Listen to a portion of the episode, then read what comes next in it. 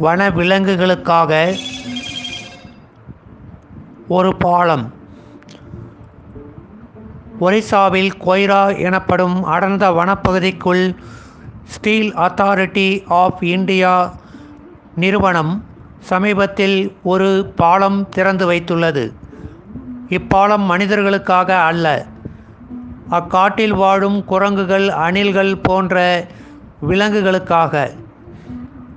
மரத்தால் காடுகளுக்குள் அமைக்கப்பட்டு அங்கு வாழும் விலங்குகள் எளிதாக சாலையை கடக்கதற்கு உதவும் வகையில் உள்ள பாலங்கள் கனோபி பிரிட்ஜ் என்று ஆங்கிலத்தில் அழைக்கப்படுகின்றன. இத்தகைய பாலங்கள் அவை சாலை வழியே கடந்து செல்லும் பொழுது வாகனங்கள் மோதி மிதிப்பட்டு இடிபட்டு அதனால் அடிபட்டு உயிரிழக்கும் அவல நிலையை தவிர்ப்பதற்காக இப்பாலங்கள் உதவுகின்றன. முதல் முறையாக ஒரிசாவின் கொய்ரா வனப்பகுதியில் இப்பாலம் அமைக்கப்பட்டுள்ளது. இப்பாலம் அமைக்கப்பட்டுள்ளது முக்கிய காரணம் இக்காட்டுப்பகுதியில் மாங்கனீசு மற்றும் இரும்பு தாது சுரங்கங்கள் அதிகம் உள்ளதும் இதனால் இங்கு டிராக்டர்களின் போக்குவரத்து காரணமாக பல வன விலங்குகள் குறிப்பாக குரங்குகள் அணில்கள் போன்றவை உயிரிழப்பதும் ஆகும். மேலும் இங்கு வரும் இப்பகுதி மக்கள் மற்றும் இப்பகுதிக்கு வேறு வேலைகளுக்காக வரும் மக்கள் வரும் வாகனங்கள் இந்த விலங்குகளை அடித்து உயிரிழக்கச் செய்து விடுகின்றன.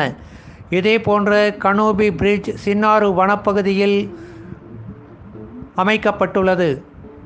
சின்னாறு வனப்பகுதி கேரளாவில் உள்ள ஒரு முக்கிய வனப்பகுதி என்பதும் இங்கு கேரள வன ஆராய்ச்சி நிறுவனத்தின் மூலம் இப்பாலங்கள் அமைக்கப்பட்டுள்ளது என்பதும் குறிப்பிடத்தக்கது.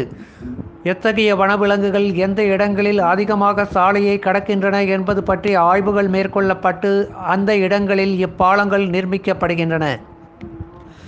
தமிழ்நாடு கேரளா எல்லையை ஒட்டியும் உள்ள காட்டுப்பகுதிகளில் இத்தகைய பாலங்கள் அமைக்கப்பட்டுள்ளதும் குறிப்பிடத்தக்கது. இத்தகைய பாலங்கள் மூலம் சின்னாறு வனப்பகுதி மற்றும் கேரளா தமிழ்நாடு எல்லையை ஒட்டி வனங்களில் வாழ்ந்து வரும் சாம்பல் நிற மலை அணில் மற்றும் லாங்கூர் குரங்குகள் போன்றவை உயிரிழப்பது குறைந்துள்ளது என்று ஆய்வுகள் கூறுகின்றன. தருமபுரி ஹோசூர் அருகே அதிகம் யானைகள் கடந்து செல்லும் பாதையை கடப்பதற்கு அவைகளுக்கு உதவியாக பாலம் அமைக்கப்படும் பணியும் தீவிர பரிசீலனையில் இருந்து வருகிறது என்று செய்திகள் கூறுகின்றன. மனிதர்களுக்கு மட்டும் சாலையை கடப்பது முக்கியமல்ல வனவிலங்குகளும் அதனால் உயிரிழப்பதை குறைக்க வேண்டும் என்று சூழல் ஆர்வலர் கிருஷ்ண ரவுத் அவர்கள் போன்றோர் வலியுறுத்துகின்றனர். நன்றி.